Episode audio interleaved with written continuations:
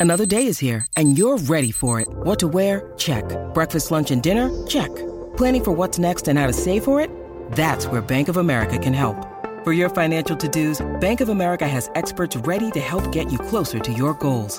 Get started at one of our local financial centers or 24-7 in our mobile banking app. Find a location near you at bankofamerica.com slash talk to us. What would you like the power to do? Mobile banking requires downloading the app and is only available for select devices. Message and data rates may apply. Bank of America and a member FDIC.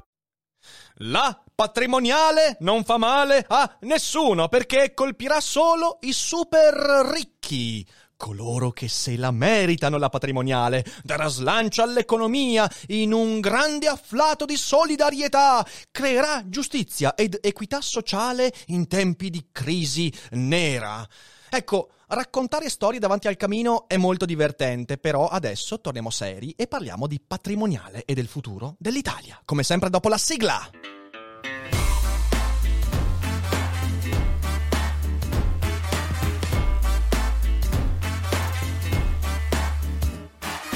Sei su Daily Cogito, il podcast di Rick Dufer. E chi non lo ascolta è cibo per gli zombie.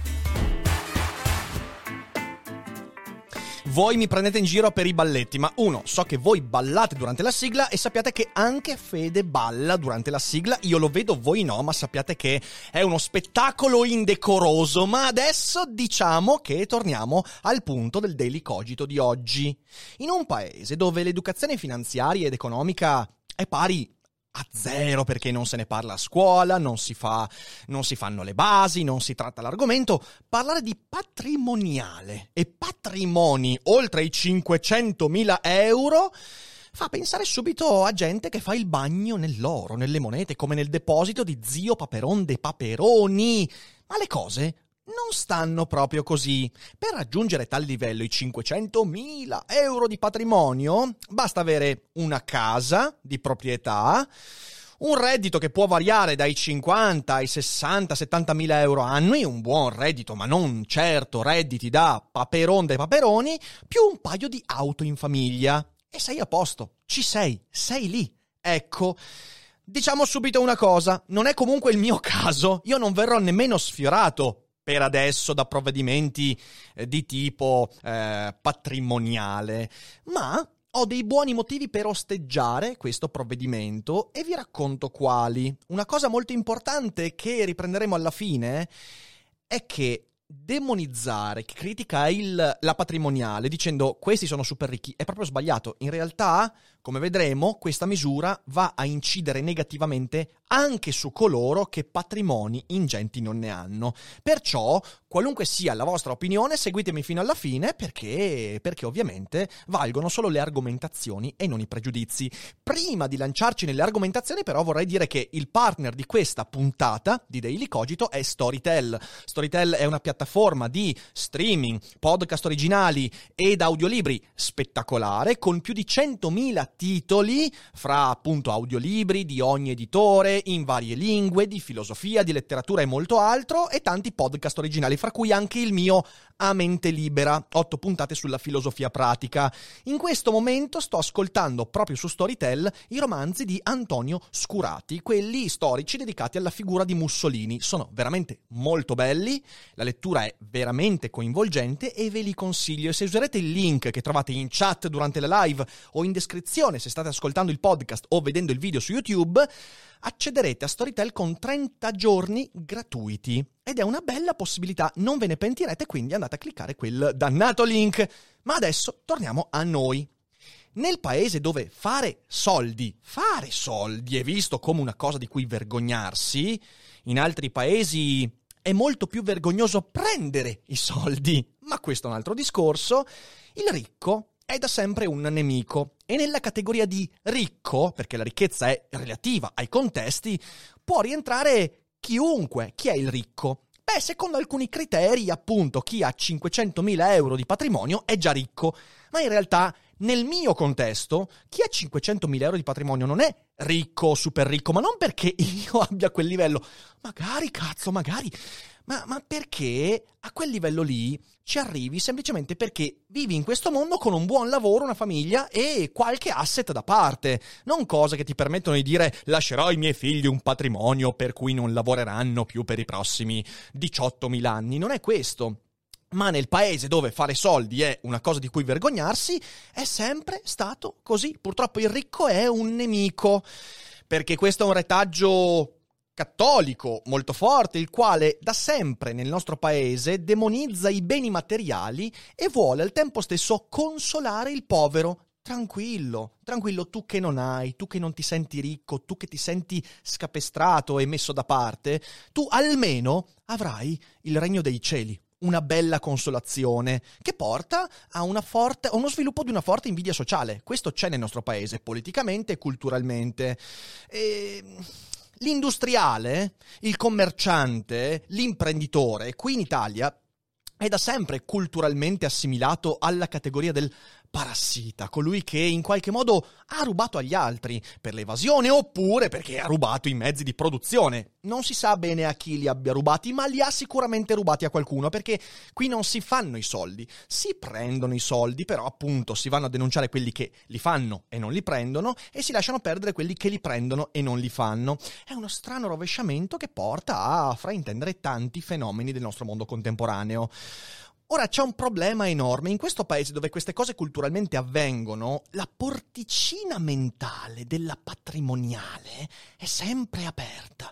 E ogni volta in cui c'è una crisi, immaginaria o reale, tac, la mente politica di questo paese dice sempre: Beh, ma c'è sempre un posto dove attingere, c'è sempre un luogo dove prendere e che ci permetterà di avere una soluzione veloce e facile. Tenete conto che in Italia, prima delle guerre mondiali, ci sono state fin dall'unità almeno sette sette patrimoniali dal 1865 circa al 1915 sette patrimoniali e non particolarmente rivolte ai super ricchi, no? patrimoniali che andavano a colpire anche quelli che avevano un appezzamento di terra, qualcosa insomma, perché come vedremo la patrimoniale è guidata da criteri molto molto arbitrari. Dopo la seconda guerra mondiale qualcuno dirà vabbè ci siamo ammodernati, momento industriale, eh, ci saremmo anche emancipati e invece no, ce ne sono state svariate durante gli anni 60, 70, ma le più famose sono quelle dopo gli anni 90. Nel 1992 il governo D'Amato con il prelievo forzoso, una formula che già ti fa capire che abbiamo di fronte lo sceriffo, stavo dicendo di Nottingham, in realtà lo sceriffo di Rottingham, quello che qualcuno ha cervato l'ucciso del re. Ve lo ricordate? Robin Hood, un uomo in calzamaglia. E quel prelievo forzoso fece incazzare tante persone perché pur dicendo il governo che andremo a toccare i super ricchi, in realtà non è stato vero. Sono stati toccati più o meno tutti. Ogni volta in cui la patrimoniale è stata eh, messa in atto si è cercato di raccogliere dal 4 al 6,5% del PIL nazionale. Capite bene che se vai a colpire solo i super ricchi non arrivi a quella roba lì, perché sono pochi super ricchi quando si guarda le categorie di super ricchezza. Ma poi dici 92, beh allora poi se si fa una roba del genere chissà quanto tempo... No, 1996, governo Prodi, la cosiddetta Eurotassa, che era un'addizionale IRPEF una tantum. Quindi, visto che il prelievo forzoso dal punto di vista del marketing non piaceva più, cos'è che hanno detto? Beh, mettiamo una patrimoniale, però la mascheriamo da addizionale del delle tasse già esistenti, che è comunque una patrimoniale che va a colpire, certo, a scaglioni, ma comunque va a colpire tutti i ceti economici, con il con l'intento di entrare in Europa. Questo è stato un po' il racconto e quindi 92, 96 Trunk e poi 2007, 2007 con il governo Berlusconi, Tremonti che chiede il contributo di solidarietà, questa formula che come marketing funzionava ancora di più perché andava a catturare il cuore tenero di tante persone. Quelle persone non hanno più avuto il cuore tenero quando si sono rese conto che la patrimoniale ha colpito tutti, indistintamente, tramite scaglioni di reddito, ma comunque tutti, non solo i super ricchi, e che comunque poi il governo Berlusconi è andato in crisi perché di fronte a una tale misura i mercati, sai com'è, dicono ma sul serio e quindi spread alle stelle e via tutto e il governo Berlusconi se ne va in crisi. È un disastro la storia delle patrimoniali italiane, è un vero bagno di sangue. E ogni volta con lo slogan pagheranno i più ricchi e invece immancabilmente rientrano anche coloro che sulla casa avevano un mutuo, per esempio, nel 92, nel 96, nel 2007.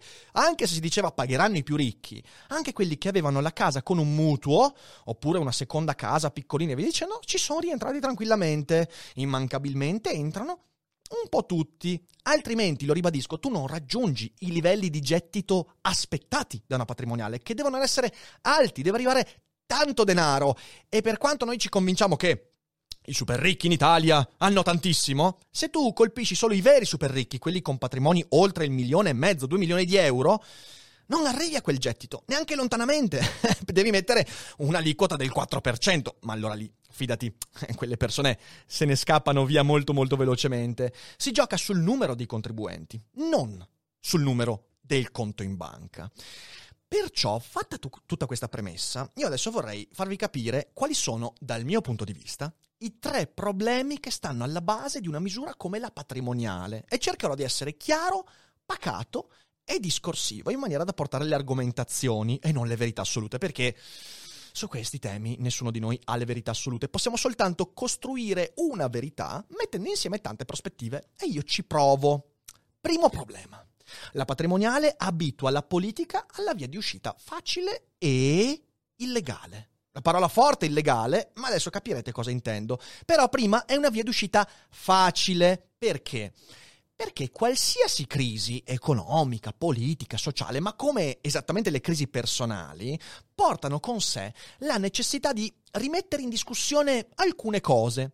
E quando la crisi è economica e politica e collettiva in una nazione, si devono mettere in discussione coloro che stanno alla guida del paese. È naturale. Se tu per 30-40 anni mi hai guidato verso un vicolo cieco, allora forse, quando sbattiamo contro il muro, è meglio mettere in discussione chi ci ha portato lì. Va bene? Eppure la patrimoniale è un trucco di prestidigitazione interessante perché non solo non risolve i problemi, ma rimanda l'esame. È come se la patrimoniale nel vicolo cieco fosse ciò che, prendendo soldi da quanta più gente possibile, allontana un po' il muro. Sbatteremo comunque, forse prendendo ancora più velocità, ma lo rimandiamo. E quelli alla guida dicono: Adesso stiamo a cavallo ancora per un po' di tempo. Capite che non ha senso? La patrimoniale non risolve problemi, ma rimanda l'esame inevitabile. E il caso perfetto che mi viene in mente adesso è il caso dell'Argentina. L'Argentina è proprio il caso in cui un paese, per 25 anni, non ha fatto nient'altro che rimandare i problemi su cui doveva intervenire in modo più profondo, con una ristrutturazione del debito, mi permetto di dirlo, all'acqua di rosa rispetto a quello che sarebbe potuto accadere in quel paese ed è andato bene così e poi continui prelievi dalle tasche dei cittadini e ripeto non solo dai più abbienti e l'Argentina oggi è in un nuovo default perché? Perché il vicolo cieco è stato allontanato, allungato ma lo schianto potrebbe essere ancora più forte.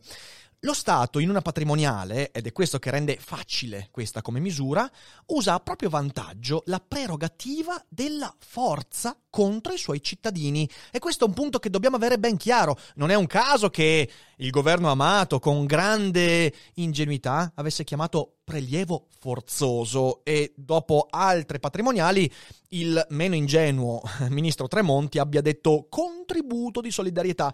Come lo chiameranno questa volta? Contributo Covid? Tentativo di rinnovare l'economia di fronte alla pandemia? Non lo so, non lo so. Però sicuramente lo chiameranno in un modo accattivante perché lo Stato usa la forza ma cerca di convincerci che quella roba lì l'abbiamo voluta. In secondo luogo, è un atto anche illegale e illegittimo e vi spiego perché. La patrimoniale contraddice uno dei principi fondamentali della tassazione, il principio della prevedibilità delle imposte. È l'unico principio che più o meno impedisce al cittadino di dire taxation is theft, cioè la tassazione è un furto. Perché non è un furto? Beh, perché c'è un patto eh, in cui io quest'anno so cosa devo fare, quanto devo guadagnare in anticipo, quanto devo lavorare, quanto tempo spendere, perché già più o meno so quanto pagherò l'anno prossimo, perché le regole mi permettono di sapere quanto mi verrà prelevato. Devo sapere in anticipo quanto dovrò pagare per capire quanto dovrò lavorare. E questo è un punto fondamentale del modo con cui la tassazione funziona nel nostro mondo contemporaneo. Lo Stato invece, con la patrimoniale, va a disporre delle tue risorse in modo arbitrario e imprevedibile. A questo si aggiunge, e quello che sta accadendo nei giorni, eh, nei giorni, nostri è chiarissimo, che c'è una grande confusione, oltre all'incapacità di prevedere, non si sa quanto, quando, perché, come, chi, ma c'è anche grande confusione nelle dichiarazioni fra reddito, patrimonio, tasse sull'uno, sull'altro, sui capitali in entrata, in uscita e via dicendo, è un casino, al punto che alcuni propositori della patrimoniale dicono no, no, beh, niente eh, tasse ovviamente patrimoniale su chi ha la casa col mutuo, e altri invece dicono, beh sì, però si parla di patrimoni, di redditi, c'è un casino, cosa che porta ovviamente anche quel sano odore di incompetenza che fa benissimo il nostro paese. È come se tu lavorassi per la tua azienda, molto, e il contratto ti dicesse che dovresti prendere 100. E tu sai che prendi 100 perché alla base di quel 100 ci sono anche le trattenute, le tasse, le imposte, ma da un giorno all'altro l'azienda si riprende 5. Perché? Perché è in crisi, perché non va bene. E questo avviene ogni tot di mesi. È, è la violazione di un contratto. E la tassazione, che già di per sé è un contratto molto labile, molto molto discutibile per come viene giocato soprattutto in Italia, capite bene che, che, che ha un problema la patrimoniale. Non solo, la crisi Covid non è soltanto la crisi Covid. Noi stiamo pagando lo scotto di una serie di politiche che negli ultimi 15 anni hanno continuato ad aumentare debito pubblico, interessi sul debito, facendo un aumento continuo di quelli che sono gli esborsi in ambito di inflazione, di spread, di interessi sul debito e via dicendo, che sono anche quelle delle tassazioni che vanno ad aumentare enormemente in modo abbastanza imprevedibile quello che andremo a pagare fra 5-10 anni. La patrimoniale va a rimandare una resa dei conti, letteralmente resa dei conti, inevitabile e rischia di aggravarla, con una misura che, lo ribadisco, è facile e illegale. Secondo problema della patrimoniale, potenzialmente è una misura senza fondo. Capiamoci, dal momento che la patrimoniale, per quanto detto, è arbitraria e illegittima, non ha criteri di limitazione, se non quelli della protesta. L'unica cosa che puoi fare è opporti alla patrimoniale. Ma non è che hai un pezzo di Costituzione, una legge che puoi impugnare e dire ah oh no, non è giusto per questi questi. Non, non hai argomentazioni, no. È un atto, come dicevo, un atto di forza. La Costituzione non regolamenta una simile misura perché è una misura di eccezione. Quindi al massimo la Costituzione dà potere allo Stato, in alcuni casi ben precisi, di prendere questa misura, ma non è regolamentata e quindi non ci sono delle, dei criteri.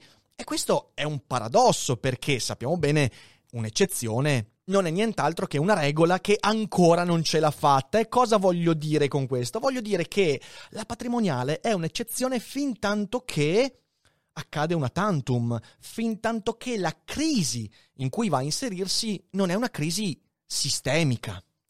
La storia delle patrimoniali ci dimostra che quando la crisi però è lunga ed è complessa ed è strutturale ed è arzigogolata, il prelievo diventa senza fondo. L'esempio che ho già fatto, l'Argentina, tante patrimoniali in pochi anni, la Grecia, il Venezuela, con anche una serie di misure che non sono patrimoniali dirette, ma sono patrimoniali indirette, perché Cos'altro è la svalutazione di una moneta se non una tassazione su chi detiene capitale? Io oggi ho capitale che vale 100, lo Stato decide che da oggi questo mio capitale vale 50. Cos'altro è questo se non una patrimoniale? E ovviamente anche l'Italia, per quanto a noi non sembra una cosa così devastante, eh, ha avuto la sua serie di patrimoniali con svalutazioni annesse e tutto quanto.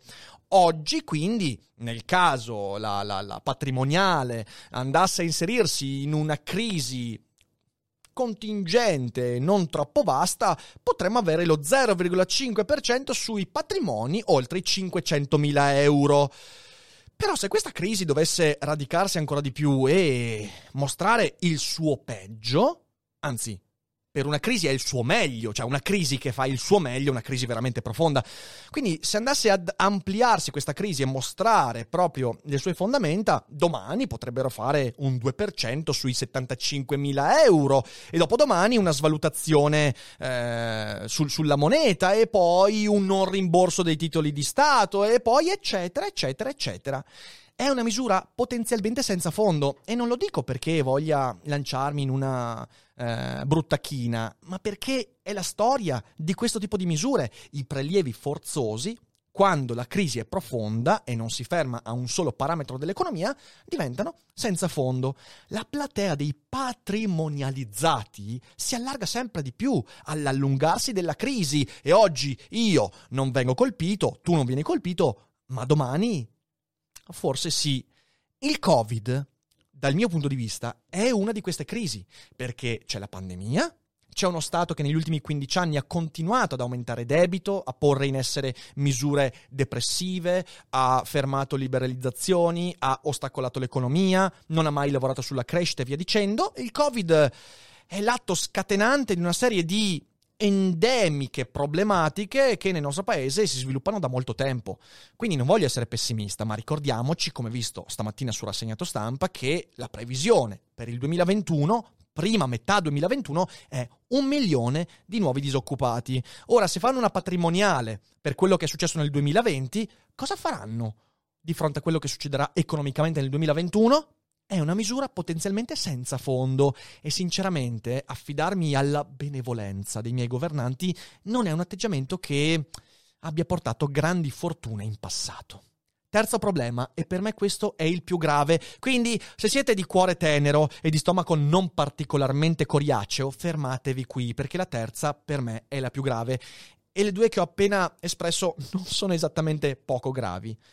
La patrimoniale allontana investitori esteri, investitori che dovrebbero poter entrare con facilità nella nostra realtà. Il danno più grave di una misura di questo tipo è proprio questo, ma ancora di più il fatto che di patrimoniale se ne parli con credibilità e solidità ogni volta in cui c'è un traballare dell'economia è un danno abnorme. Perché un tempo, sapete, adesso dico una cosa impopolare, ma un tempo erano più onesti. Un tempo, quando non c'erano i telegiornali, di PCM, i Conte, alla radio e via dicendo, i governi facevano le patrimoniali come? Mandando l'esattore. Ti mandavano l'esattore e prelevavano senza che tu il giorno prima ne avessi grande percezione, se non eri uno di quelli che spendeva soldi per il giornale, tac, ti arrivava l'esattore e ciao era meglio così, perché almeno il mercato non si doveva abituare a 14 mesi, 18 mesi, ma anche soltanto 4 mesi di gente, politicanti e burocrati che dicevano eh sai sarebbe meglio farla patrimoniale, patrimoniale, e dando tempo a quelli che magari stavano pensando di investire, a quelli di tirarsi indietro, di fatto creando un buco nero nell'economia su cui si vorrebbe intervenire. L'Italia ha bisogno del resto del mondo, ha bisogno dell'estero, ha bisogno di capitali provenienti da fuori. E dico capitali nel vero senso del termine, intendo ondate di denaro che non siano già riciclate nel sistema italiano. Questa è una cosa di cui magari bisognerà parlare un giorno, ma quanto sarebbe fondamentale per il Sud l'arrivo di denaro non proveniente dal ricircolo di denaro che sempre lì arriva, ma dall'estero, nuove risorse economiche. Fondamentale, quello sarebbe fondamentale. Ci vogliono teste, soluzioni alternative, perché per quanto noi siamo dei famigerati nazionalisti, però con la codina di paglia, avremo bisogno di realtà, idee e tecnologie, aziende e risorse provenienti da altre realtà che portino una ventata di freschezza in questo paese, dove in realtà, per quanto noi riusciamo a raccontarci la storiella che l'Italia è sempre stata una grande potenza industriale, non è vero. L'Italia è stata molto brava nelle materie prime, nella produzione di acciaio, nell'industria pesante per un tot di tempo dopo la seconda guerra mondiale, ma poi nell'ambito tecnologico sì abbiamo avuto Olivetti, e cos'altro abbiamo avuto? Abbiamo avuto la Fiat per un po' di tempo, ma non è che siamo stati una superpotenza industriale di quelle che dici, oh mio Dio, da prendere esempio, no? In realtà abbiamo acquisito tecnologie degli altri. Ecco, l'Italia invece si sta chiudendo sempre di più a questo e non può che importare le cose belle, ma non collaborare con le teste, le tecnologie e le risorse degli altri. Nel paese occidentale, dove portare imprese e fare impresa, ma soprattutto portare imprese dall'estero, è più arduo, e perché? Beh, per la pressione fiscale, che è la più alta in Occidente, per la criminalità organizzata, che riesce a entrare dappertutto, nell'ambito pubblico, nell'ambito privato, nell'ambito agricolo, nell'ambito tecnologico, ovunque, e per la burocrazia, che spaventerebbe anche il più kafkiano dei nostri nemici, la sempre presente bandiera della patrimoniale è un suicidio reputazionale. Perché se io sono un imprenditore estero, un'azienda estera che ha un tot da investire in un'impresa italiana perché ci crede, perché è una startup, perché ha delle buone idee, non solo devo affrontare la burocrazia folle, la lungaggine de, de, de, di tutti i criteri con cui posso arrivare a investire in Italia e una pressione fiscale già di per sé folle, che in realtà mi porterebbe a voler investire in altri luoghi. Mi trovo anche una politica che ogni volta in cui qualcosa traballa dice patrimonialina è, un problema grosso perché questo allontana tutti. L'Italia è un rischio, una scommessa che da questo punto di vista ideologicamente è problematica. Alla fine di tutto, dopo questi tre problemi, non diciamoci bugie, guardiamoci negli occhi e non raccontiamoci palle. Patrimoniale, eh, nell'ambito in cui viene discussa adesso e nell'ambito in cui è stata discussa negli ultimi 30 anni, non ha niente a che vedere con la solidarietà. Non raccontiamoci palle. Se davvero fosse questo l'obiettivo, la solidarietà, l'aiuto alle fasce più deboli, che è un dovere civico, prima di tutto individuale, sono io che devo voler aiutare chi è in difficoltà. E poi politico e collettivo, se questo fosse l'obiettivo, il nostro bellissimo, bravissimo governo si farebbe in quattro pur di incontrare i criteri per il Recovery Fund. E invece sono quattro mesi che Bruxelles ci dice, cara Italia, siete un po' in ritardo, cara Italia, avete dei problemi, cara Italia, ma il piano pandemico, cara Italia, muovete il culo e niente di niente con giochini di palazzo, giochini ideologici e il MES, il Fondo Salva Stati, che in questi giorni è al centro di un gioco di carte, da, il gioco delle tre carte fra Berlusconi, Renzi Di Maio che ta, ta, ta, ta, se la giocano per avere un po' più di capitale politico. Se davvero fosse la solidarietà la questione, eh, quelle due cose sarebbero già state decise dal governo, invece no, la patrimoniale serve, come sempre servita, a finanziare il fallimentare carrozzone burocratico che vive di sprechi sprechi su sprechi, sprechi politici, stipendi inutili, super stipendi, lì sì, di super ricchi totalmente privi di qualsiasi possibile giustificazione. E quando finisce i soldi, questo carrozzone burocratico, delle già altre altissime tasse, va a prenderle direttamente dal conto corrente dei cittadini. Quindi non raccontiamoci palle, almeno diciamocelo. La patrimoniale serve perché bisogna mandare avanti un carrozzone burocratico che non funziona. Così lo facciamo funzionare per un altro decennio, fino alla prossima patrimoniale. Ma quale decennio? Quinquennio. Ma quale quinquennio? Anno. Una sola arma c'è a disposizione dei cittadini che, ripeto, si trovano di fronte a queste, questi discorsi fatti e finiti su cui non hanno potere perché non c'è mai referendum sulla patrimoniale. Eh, guarda te, una sola arma. Dire di no, soprattutto a coloro che non verrebbero colpiti dalla patrimoniale, perché se uno è ricco, super ricco, eh, eh, ti credo che dice no, non voglio la patrimoniale perché va a colpire direttamente lui. No, siamo noi che dalla patrimoniale non verremmo colpiti a dover dire no. Perché? Perché verremmo colpiti comunque per tutto quello che ho detto, perché si manderebbe avanti un carrozzone non funzionante, perché si tengono lontani i capitali, le imprese, le idee dall'estero e per tanti altri problemi, ma soprattutto perché l'Italia non può più permettersi soluzioni facili. Bisogna revisionare in maniera molto profonda quello che è il nostro funzionamento istituzionale e la patrimoniale non ci aiuta. È il contentino del bambino capriccioso che continua a bullizzare in realtà stavo dicendo gli altri compagni, no, se stesso. Continua ad essere autolesionista e tu continui a dargli contentini e lui continua ad essere autolesionista. Abbiamo una sola arma, insomma, l'uso della testa contro le ideologie. La patrimoniale è una misura ideologica che crea dei danni inenarrabili e ci dà l'illusione magica di aver risolto dei problemi. Non li risolve, li moltiplica e e ci lascia in bracche di tela, come si suol dire in questi casi. Ecco, io spero che nonostante l'interruzione, sappiate chi sta ascoltando in differita che eh, la live a un certo punto sia interrotta perché il nostro computer si è riavviato, quindi abbiamo problemi tecnici ai Cogito Studios, ma contiamo di risolverli molto, molto presto. Eh, insomma, ce l'abbiamo fatta comunque a fare questi ragionamenti. Se la puntata vi è interessati, mi raccomando, condividetela, fate conoscere anche Daily Cogito anche ai vostri contatti, ai vostri colleghi, capi, familiari, amici e via dicendo, e anche ai vostri nemici. E io vi ringrazio per l'ascolto, se siete in live non andatevene, adesso ci facciamo ancora due chiacchiere in chat e per tutti gli altri ci rivediamo come sempre alle 12 con rassegnato stampa e poi alla sera con il Daily Cogito. Perciò grazie a tutti, fate i bravi e noi ci rivediamo molto presto e come sempre seguite Daily Cogito, siate buoni e non dimenticate che non è tutto noia ciò che pensa.